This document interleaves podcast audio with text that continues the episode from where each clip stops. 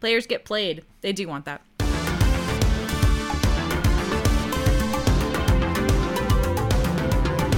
Hey there, welcome to Hot Takedown, the show where the hot takes of the sports world meet the numbers that prove them right or tear them down.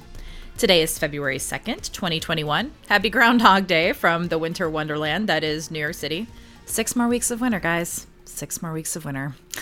I'm Sara Ziegler, the sports editor at 538. Joining me in New York City is senior sports writer Neil Payne. Hi, Neil. Hey, Sara. How's it going? Good. You enjoying the snow? Uh, yeah, I went out in it uh, this morning and then instantly regretted that decision. So That sounds yeah. right. Yeah. And from Los Angeles is 538 contributor Geoff Foster. Any snow Hi, there, Geoff? Sara.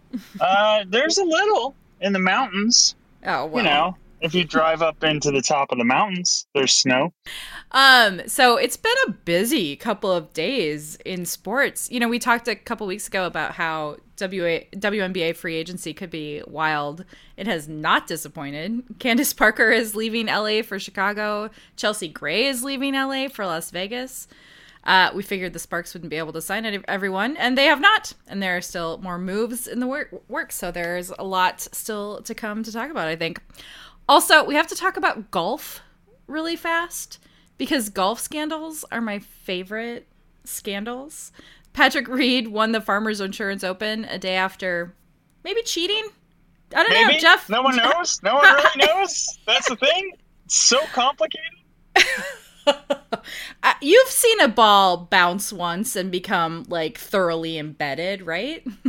Well, you know, he asked someone who wasn't, uh, you know, affiliated with the PGA Tour or anything if that ball had bounced, and he got a no. That was enough for him.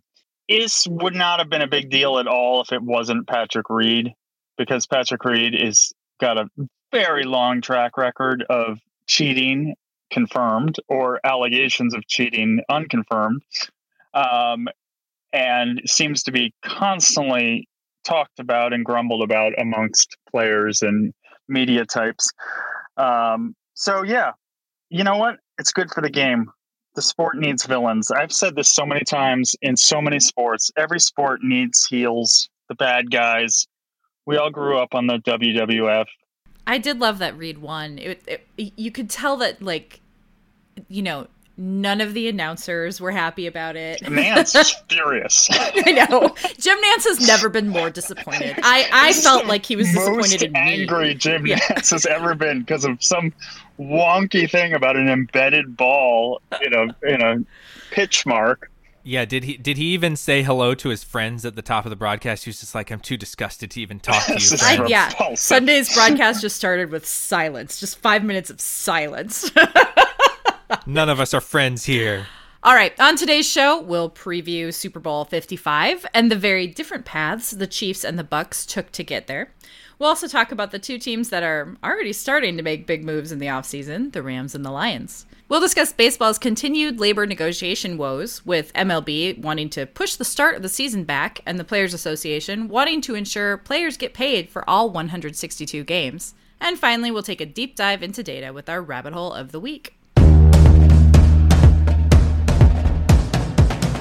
We're only five days away from Super Bowl 55, in which Patrick Mahomes and the Kansas City Chiefs will defend their title against the Tampa Bay Buccaneers and the scrappy new quarterback they signed this year.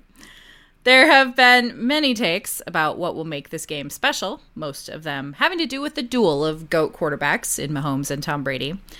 No one explained the stakes for these two players quite like Tony Romo, who talked about the QB battle on a media conference call. We usually get Neil to do our dramatic readings, or or 5e Fox if he's available. But this time, conveniently, Max Kellerman on ESPN's Get Up laid out just how hyped Romo was for this Super Bowl matchup. There's a chance Patrick Mahomes playing this game to climb the ladder. If Mahomes wins, he keeps that door open as far as becoming the GOAT. If Tom Brady wins, I don't know how anyone can top him.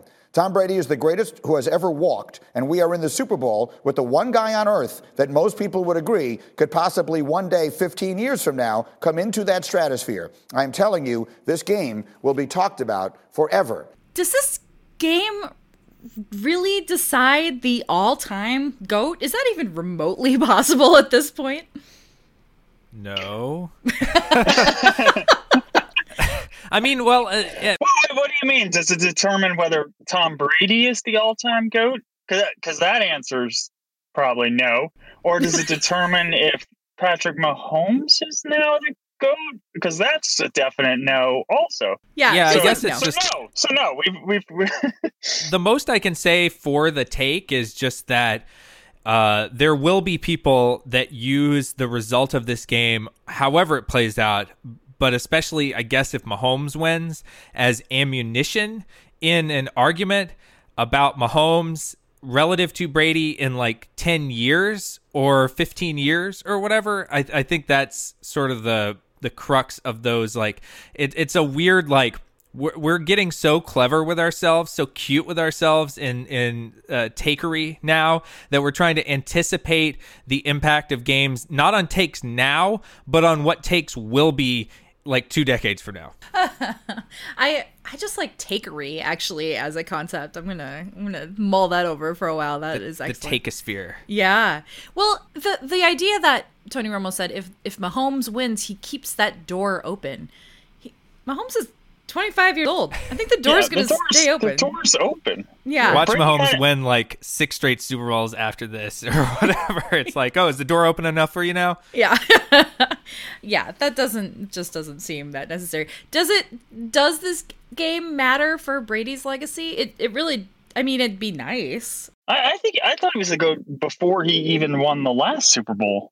I mean, it, I think the argument's been over for a while. I mean, I guess the one thing he defeated this year with the lingering arguments that he was just a product of a Belichick system and he should somehow be discredited for that because it's so easy to win a Super Bowl if you play for Bill Belichick, which is Yeah, clearly just not. ask Cam Newton. Yeah.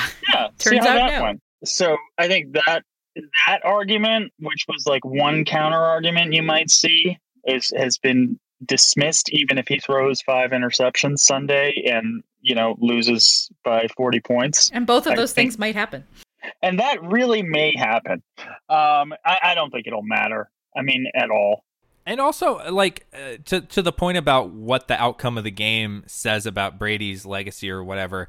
I think that that's really stupid to think that it would have anything to do with it. But we've seen him lose a Super Bowl, arguably with his best numbers in any Super Bowl, as recently as 2017 slash 18 when they lost to the Eagles uh, in that Super Bowl. He had 505 yards, best by him ever in a Super Bowl of the many Super Bowls, and also he had a 115.4 passer rating, also the best uh, of his Super Bowl career. So it's possible, even lending like more dumbness to the idea that this has anything, uh, uh, any stakes for his legacy, is if he wins, it can only bolster it, and even if he loses it, it might bolster it because he might have a great game in a loss. Yeah. Um, I think that's a great. I think that's a great point. I, I think there's also there is something interesting I found in Romo's take about the idea of looking back at a game down the line as being like a a you know a cool matchup that you wouldn't necessarily think you would have gotten to see. I mean, theoretically, Tom Brady will retire at some point, though we can't be completely sure about that. But I think we will. You know, we can't see into the future. We don't know how Patrick Mahomes' career is going to turn out.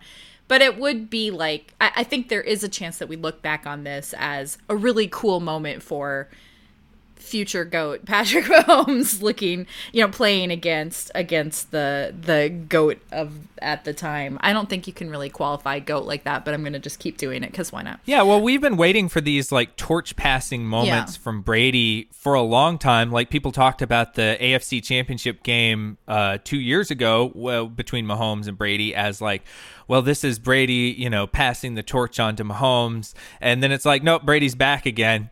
And we've seen that over time too. People even tried, and we'll talk about him in a second, but tried with Jared frickin' Goff in the Super Bowl uh, uh, with that? the Rams. There were people that were like, it's the young guard against the old guard, because I think it was like the biggest age discrepancy ever, which I think this is now the biggest age discrepancy ever between quarterbacks um, in a Super Bowl.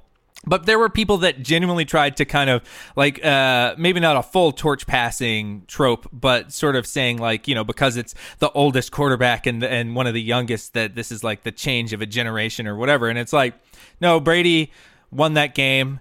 I don't think he was especially great in that game, but they won. And it's just like Brady's career resists narratives. I think like no other quarterback, I think, in some ways. Yeah, he also like straight up refuses to let go of the torch. Like all the Right. everyone in the media is like, the torch, it's being passed, and Brady's like, nope, I'm good, got it over here. I'm gonna hold on to this. Yeah. Um, Neil, you wrote a great piece. It's on the site right now about the very different approaches that Kansas City and Tampa Bay took in building their Super Bowl teams. What what sets them apart? Well, yeah, I think it's really interesting uh, in terms of the contrast because, yes, we do have this matchup of the great quarterbacks, and that's very much a commonality between the two teams. But really, a lot of the other factors are different in terms of how long they've been at this level. For instance, Kansas City has been playing at basically a championship level for three seasons now. They didn't win in 2018, but man, it was close. If not for a, a few uh, interesting calls late in that game, they could have um, beaten the Patriots and probably would have beaten the Rams in the Super Bowl. And then we'd be talking about a three-peat right now. Um, but but they uh, obviously won the championship uh, last year, and they have been playing at the level we'd expect of them.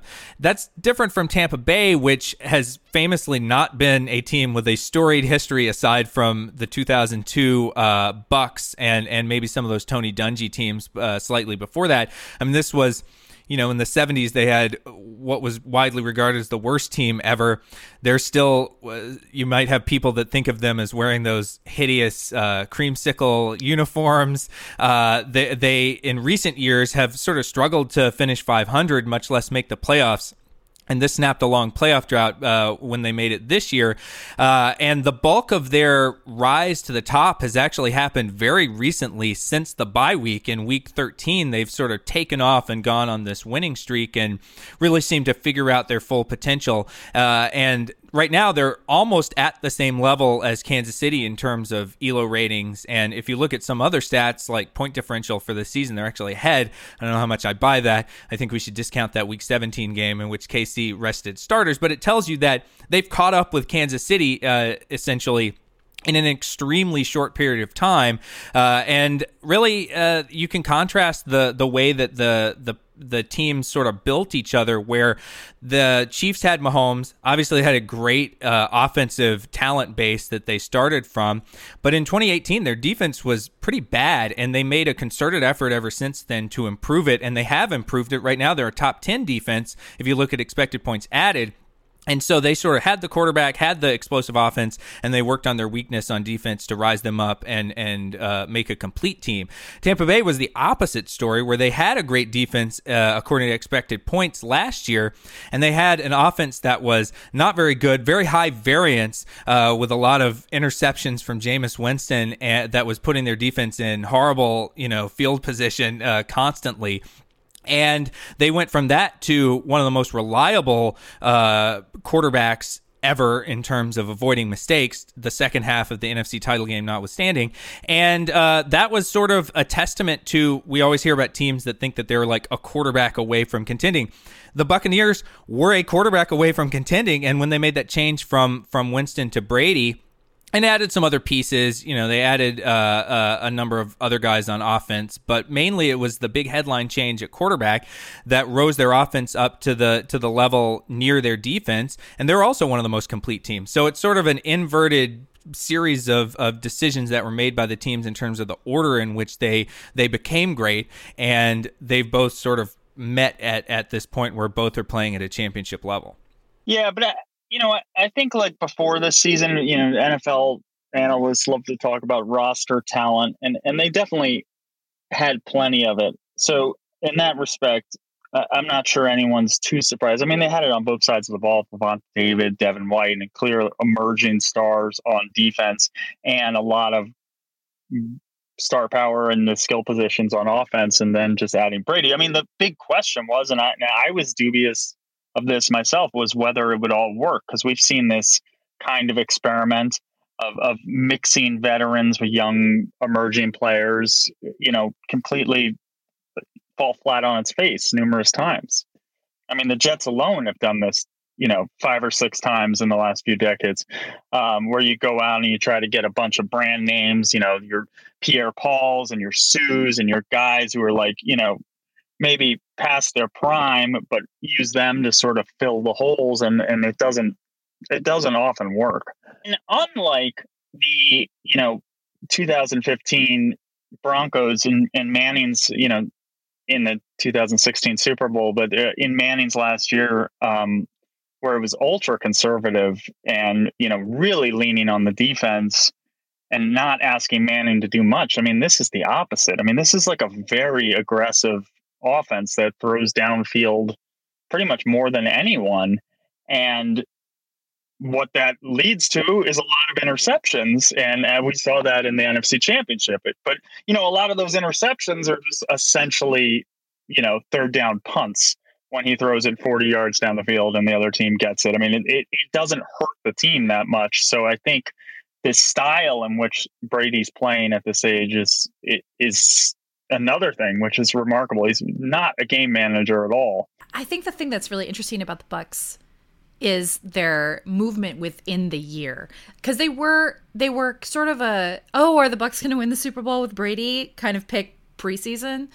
Um, and then they they actually did start off really well. I was looking at our our um, prediction dashboard and going into week eight, so after week seven, they were five and two, and we had them at a 12% chance to win the Super Bowl, only behind the Chiefs. So, hey, we were right back then. And then they lost a bunch of games and then and they dropped very, very heavily in our in our prediction model. And I think people thought, oh, well, you know, a variety of things were happening to make it so that they weren't winning games. And then they figured it out at the end of the season, which does like sort of speak to when you do bring in those pieces, you have to give them some time. And it's probably normally you need to give them a little more than than a year maybe. And, and Brady's a special a special player. Um, but that's not going to work all the time for every team like the Jets. So the point about uh, a team being one quarterback away, uh, a good quarterback away, is interesting given the uh, big news of the weekend, which was a trade between the Los Angeles Rams and Detroit Lions. Matthew Stafford is headed to LA. Jared Goff is going to Detroit. Stafford um, will leave the Lions in exchange for the 2022 and 2023 first round picks of the Rams go to the Lions, and a third round pick in this year's draft. The Rams have not had a first round draft pick since 2016 when they traded up to take Goff at number one, and they won't have a first round again until 2024. Geoff, what do you think of that approach to team building? You know, it's interesting. They um it's kind of I think working it, it, it, it's a, it's the uh, you know the the trend is obviously to get these guys on the the rookie contract and to build around them, but which has put uh, you know increased the value I think around the league of a first round pick, and they're kind of using that demand um, to uh, go the opposite direction and fill their team with veteran fill their team with veteran talent. And frankly, you know, their defense was great this year. And and really I think the biggest thing keeping them from winning this year was Jared Goff. Um, you know, that that right there with a better quarterback, frankly, with Matt Stafford, I think that might have been the best team in the NFC. Um, and a lot of that is because they've been able to get these guys, you know, trading a pick for Jalen Ramsey, making moves here and there, and basically not relying on rookies because rookies honestly tend to be bad. And if you're trying to, you know, or not, you know, at their full potential, you know, it takes a few years and at, at any position. So right now with the, the players they have, they, they they're going for it. I mean, they're constantly doing this. We, we were saying they were doing this four years ago. Um, they're doubling down and, and going all in on to win a Super Bowl, and they're doing it again. And frankly, it might work. Um, I, I, don't think it would work if every team in the league was trying to do it, but by zigging where everyone else is zagging, they've sort of found something, at least in terms of roster construction. Yeah, I think in theory it's it's a great plan where you sort of look at it and you're like the Rams were the best defensive team in the league this year and you're totally right. Goff and that passing attack held them back. So you just put in Stafford who when healthy in theory has uh, can do a lot more things, has a lot better arm, better, you know, uh, at reading defenses and just more of a proven quarterback and roll the dice with that. I think it does presume that the defense will stay great, which I think is the big unanswered question that uh, NFL teams still have. We've talked about this with our, our friend Josh Hermsmeyer before that, like this premise around expecting defenses to perform to the levels that they did in a previous season is a little bit flawed because defenses are very unpredictable. They're very random compared with offenses. So any plan that sort of says, okay, our defense is going to stay exactly as great as it was last year, and we're going to put in this quarterback, and then equals Super Bowl. Like the Bucs kind of did that. Like that that ended up working out for them. Their defense got better this year uh, by I think one um, one ranking slot in EPA than it was a year ago. But that's probably more the the um, the exception and not the rule because we've seen like the Patriots, and I know they had a ton of people missing, but that's also kind of part of the point. Uh, they were terrible on defense, much worse. They one of the most unimproved defensive teams in the league, and we've seen other cases where you have a strong defensive team and it regresses to the mean, say from like first in the league to like 10th or 12th or something like that. It's still above average, but then all of a sudden it's like, well, how good is Matthew Stafford going to have to be at you know the age that he is with the injury track record that he is learning a new system you know kind of coming into it to make up for that? And all of a sudden your plan has kind of unraveled or or become a lot more complicated than it seemed on paper when you were making a trade in you know February. Just look to a team from Minnesota for examples of defensive regression So I want to ask a question that I don't I don't think we've ever asked on this show. What about Jared Goff?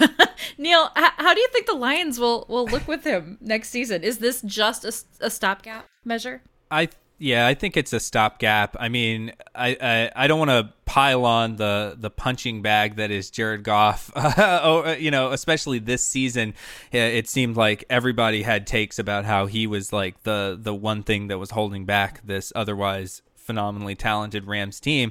I mean, I think the the Lions now uh, suddenly it's a little bit like he went from being one of the worst contracts in the league to now it's like uh, kind of a low risk uh, proposition. Yes, he has guaranteed money in 2021, and so they're sort of stuck with him for that year, but that's why they made the trade. They'll give him a look, maybe even pump up his trade value, although I doubt that that would happen in um, uh, with the supporting cast they have in Detroit.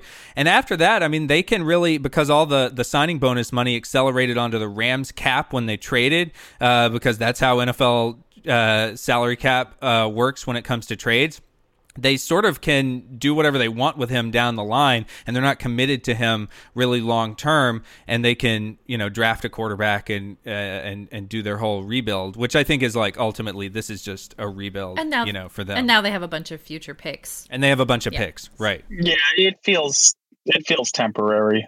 Um i, I feel like they're going to be drafting a quarterback in a couple of years next year maybe yeah they i mean they might this year depending but um, I don't know. The the Lions had a great um, stretch of always going either nine and seven or seven and nine. So maybe maybe they can get back to seven and nine under Jared Goff. Here's hoping. Or zero oh and sixteen. Maybe they or can get back to zero oh and sixteen. That was that was also fun.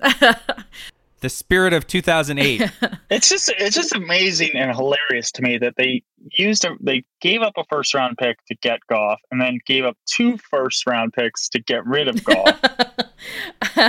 you would think, you would think, just hearing that alone, coming at it blind, you would think this is a terribly, terribly run franchise. and yet, um, and yet, here we are. I'm saying, great move. Yeah.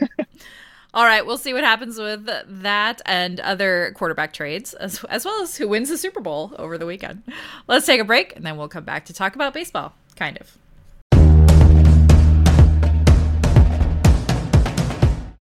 On Friday, Major League Baseball put a proposal before its Players Association to delay the start of the baseball season from April 1st to April 29th and shorten the season from 162 to 154 games. The proposal also would have delayed the start of spring training, which actually is supposed to open in about two weeks, back to March 22nd. This proposal was offered in the name of COVID 19 safety, given that the spring training homes of Arizona and Florida are hotspots for the coronavirus at the moment, and a delay would allow more time for vaccine distribution. Pushing the season may have also allowed owners more opportunities to get fans back in the stands and recoup some gate receipts. Not that we have any idea how much of a loss most teams took last year, because that would involve being able to see their books. The league's proposal also would have brought back the universal designated hitter, as well as an expanded playoff.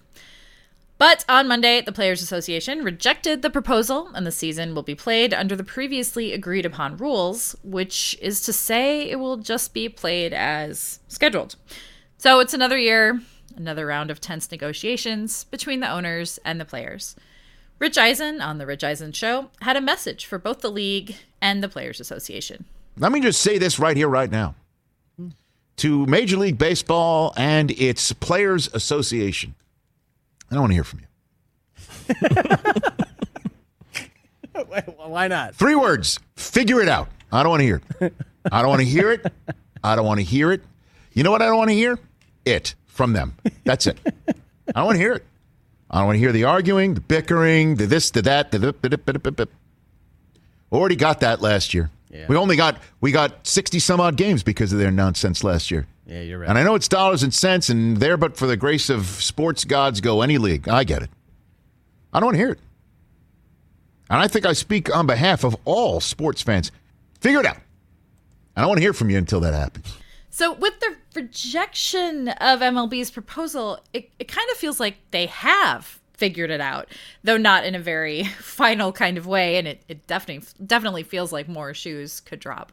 But Neil, do you agree with Rich Eisen that baseball's machinations are are wasting everyone's patience, or are there real issues here that that feel important to debate?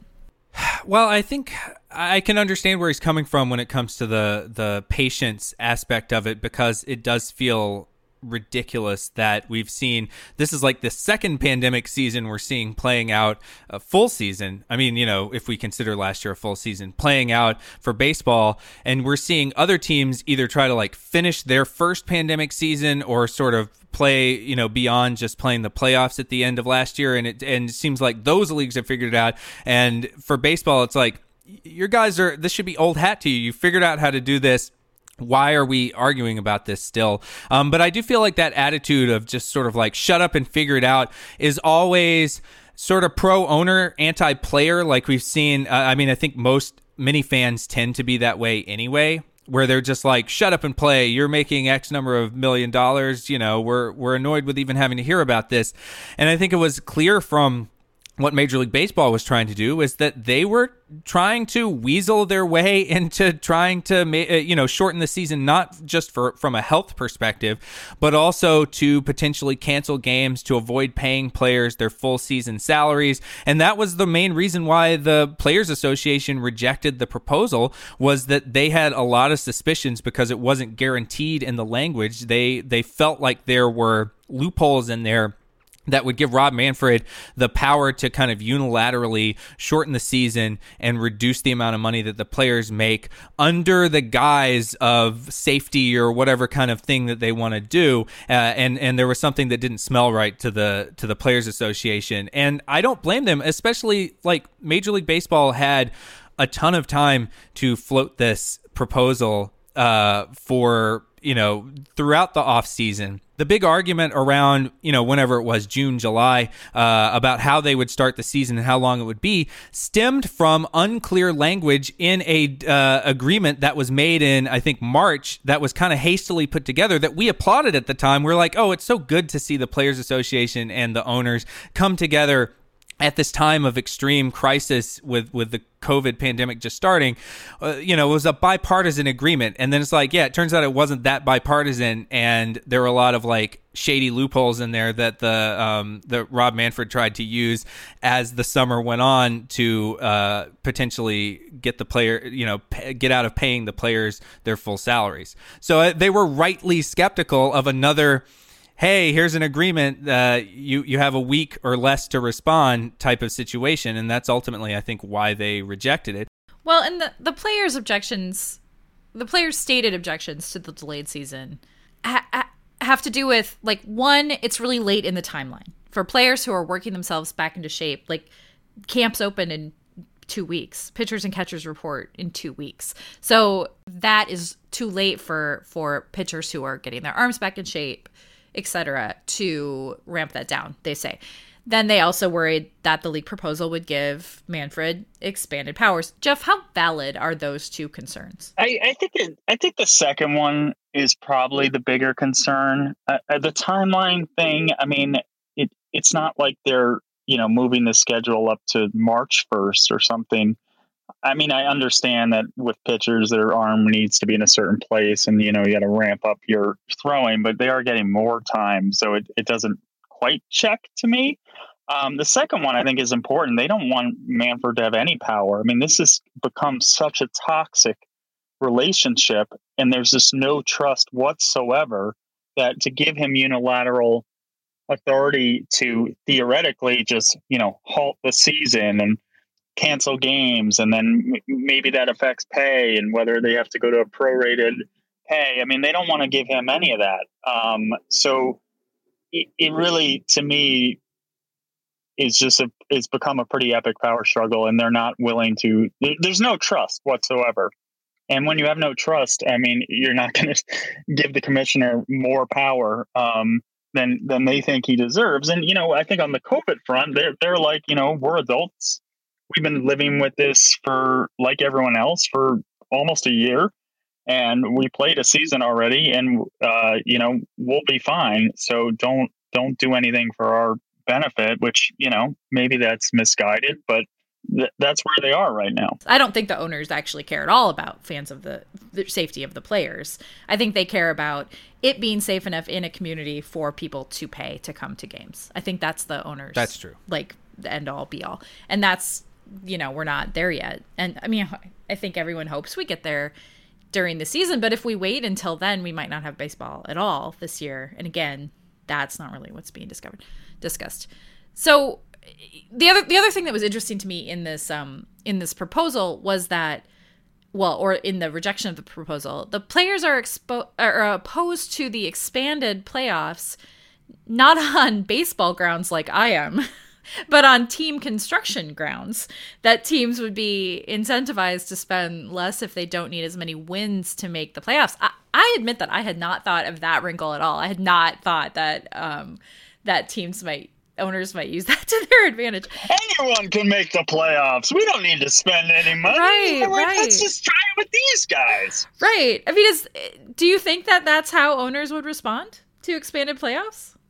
I mean, it's not not how they would respond, right? Given given everything we know about them, I mean, I think in some ways we know that the expanded playoffs are like this massive cash cow to the owners because they can sell it to the networks. It's another, you know, more playoff games equals more money and the players aren't even necessarily being paid for that. They they get playoff bonuses for going deep into the the playoffs, but aside from that, it's not like it's like you know added onto their salary prorated. So that's I think why that's become such a sticking point.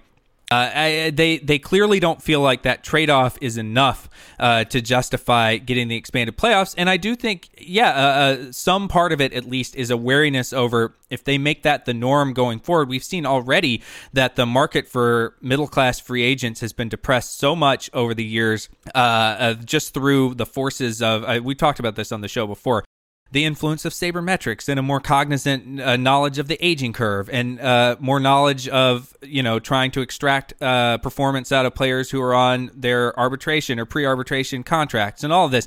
Like those forces are already squeezing you know a, a lot of the majority of free agents frankly um, especially outside the big names.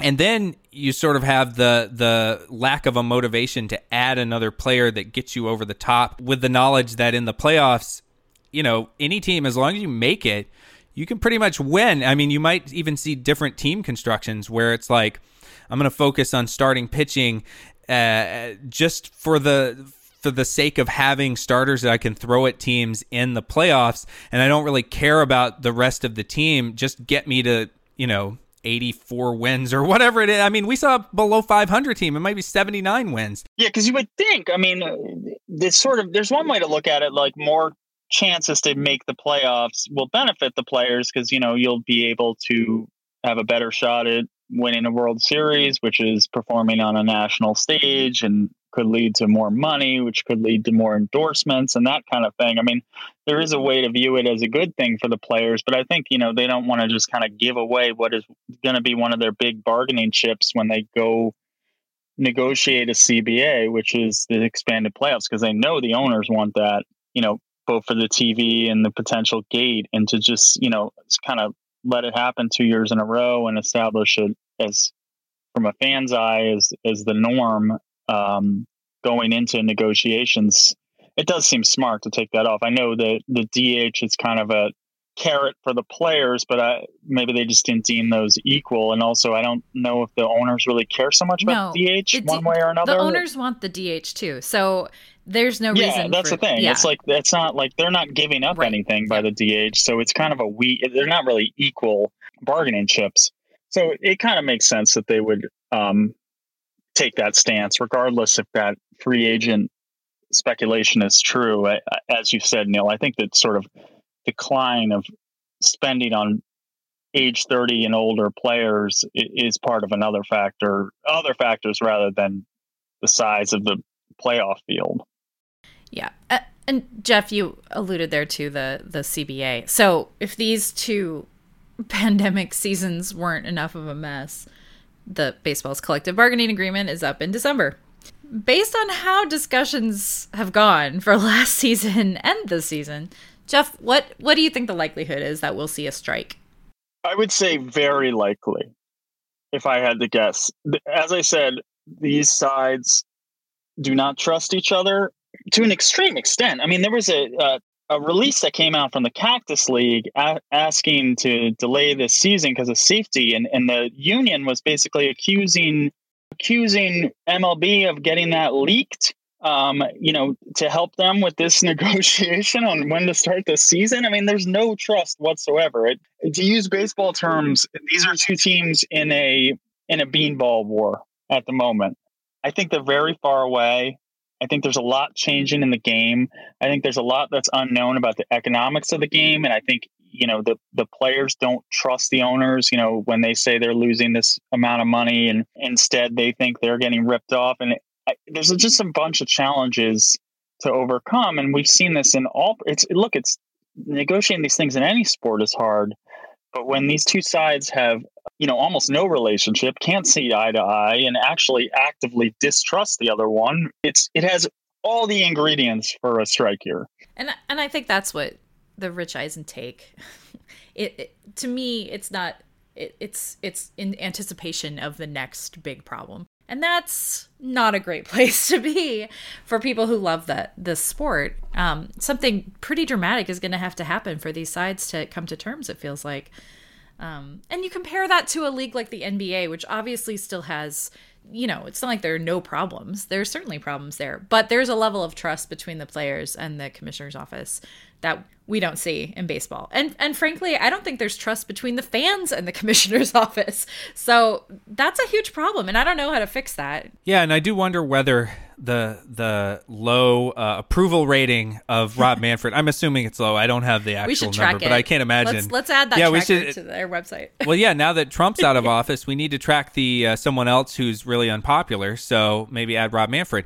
Um, but uh, you know, maybe that changes the usual dynamic where usually the the fan side sort of reflexively with the owners and and against the players. But when the owners are fronted by Mister Championship Trophy as a, just a piece of metal, Rob Manfred you know, uh, maybe that does change the dynamic. But I do also think that, you know, the COVID pandemic really um, exposed all of the existing uh, arguments between the two sides and just kind of widened the gap between them, but also just made clear how how deep the the distrust that, like you guys said, but and also just the disagreement about where the the sport should be going, even around things like should the players have uh, a percentage of their revenue? Uh, should they, should their salaries be tied to a percentage of league revenue and have that go up when the when the league is in good times and have it go down when the league is in bad times? And the ripple effects of this you know the the seasons without fans and all the other revenue losses are going to be felt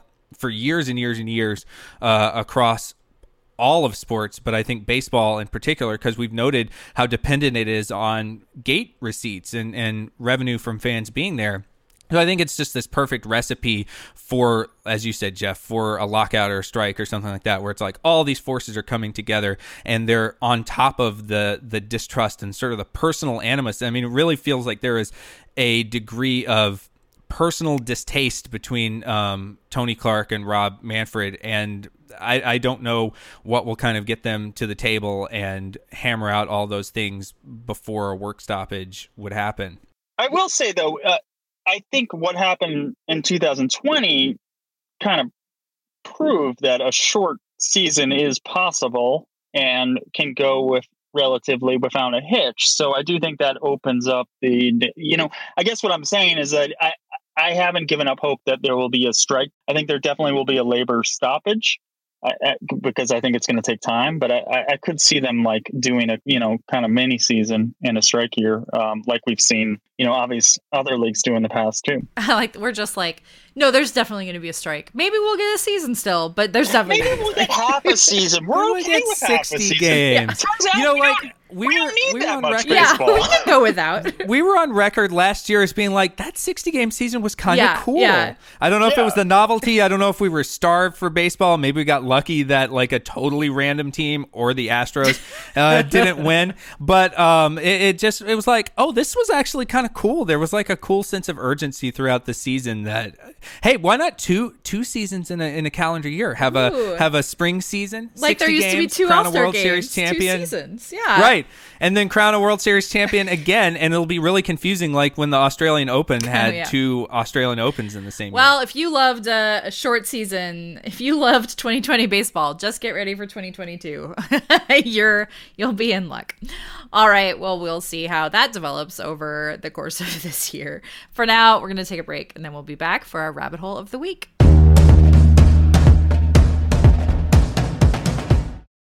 At 538, we often find ourselves falling down various rabbit holes of data. Some lead to stories, some don't. We end each week's show with one of those descents, the hot takedown rabbit hole of the week. This week, I have a story for you guys. So th- this might be a little less rabbit hole and a little more get off my ice. So so bear with me. Uh, women's hockey. Women's hockey has gone through a tremendous amount of upheaval over the past few years. Leagues have collapsed, new ones have started, organizations competing for players and sponsors. And then came a pandemic, of course, putting every sport on hold. The National Women's Hockey League cut its season short last year by by just by just one game, but it was sort of an important game, the Isobel Cup final, which had been scheduled for March 13th. The league was back this year, though, with a new commissioner, an expansion team in Toronto, and playing a two week season in a bubble in Lake Placid, New York. Despite all the obstacles, sponsorships were up this year, as writer Marisa Ingemi reported for 538, including the league's new major partnership with Discover Card. Things were going as well as could be expected for a sport being played in a pandemic for about two days. So, this is the point in my story where Barstool takes a leading role. The CEO of Barstool Sports, Erika Nardini, is a hockey fan. She has said before that she's been interested in buying a team in the NWHL, and she had a couple of players from the Metropolitan Riveters on her podcast. Some people around the NWHL, notably journalists who cover it, called out the league for associating with Barstool given its antipathy for women's sports, its treatment of women in general, its homophobia, its overt racism, etc. In response to those mean tweets, I guess, Erika Nardini posted a video calling out her critics by name and by social media handle. Her message was that the NWHL can't afford to be choosy, basically in who it associates with, and that she doesn't know why her effort to promote the league would be such a bad thing, essentially choosing to ignore the truths about her own brand. And then, true to form, many Barstool fans bombarded those journalists Nardini had called out, along with players who tweeted criticism of Barstool. Barstool founder Dave Portnoy had to get in on the nonsense too, of course, saying that Nardini was probably the number one supporter of a league called the National Women's Hockey League. You probably didn't know it existed. She's been as involved and as instrumental as any person in this league getting it attention. You'd think a league that barely anyone knows about would welcome that. Look, it's not like I was expecting a woman whose podcast is called Token CEO to be all that committed to actual female empower- empowerment. But I do expect her to have a clear eyed view of what her brand is and how constantly dismissive it is of women's sports and women's sports leagues from the top down. I'm sure Nardini really does love hockey, but as I saw someone else say on Twitter, if you really want to support something, you don't publicly tear it down. This was all so frustrating, not just because of the continued demeaning of a women's sports league. These women who are playing through a pandemic for not enough money yet to live on full time, who play for the love of the sport, they deserve attention for the sport. And there has been some really excellent hockey played in that bubble. The women really deserve to be able to just focus on that. Of course, beyond the barstool nonsense is COVID 19, and that's been arguably the bigger problem for the NWHL. Two teams have pulled out of the bubble the Riveters and the Connecticut Whale, leaving four teams left to compete for the Isobel Cup. Friend of the site, Alyssa Longmuir, has been modeling this season, gives the Toronto Six the best odds at winning it all at 53%. Toronto takes on the Buffalo Beauts in one Thursday semifinal, and the other will see the Minnesota Whitecaps facing the Boston Pride. The final will be on Friday, and all three of those playoff games will be broadcast on the NBC Sports Network which is very exciting and and a cool new thing for the league. So maybe for at least a couple of games there, the focus on the league can be where where it really belongs on the ice. As a fan of hockey and uh, someone who hates social media drama, I would welcome that. Yeah, it's you know it was really frustrating to see the journalists who have worked so hard to cover the sport and like doing so a lot of them doing so independently or you know freelancing for various different outlets um, get called out so publicly and for for saying hey maybe the league needs to be careful about who it associates with which i mean that's true. Leagues do need to be careful about who they associate with.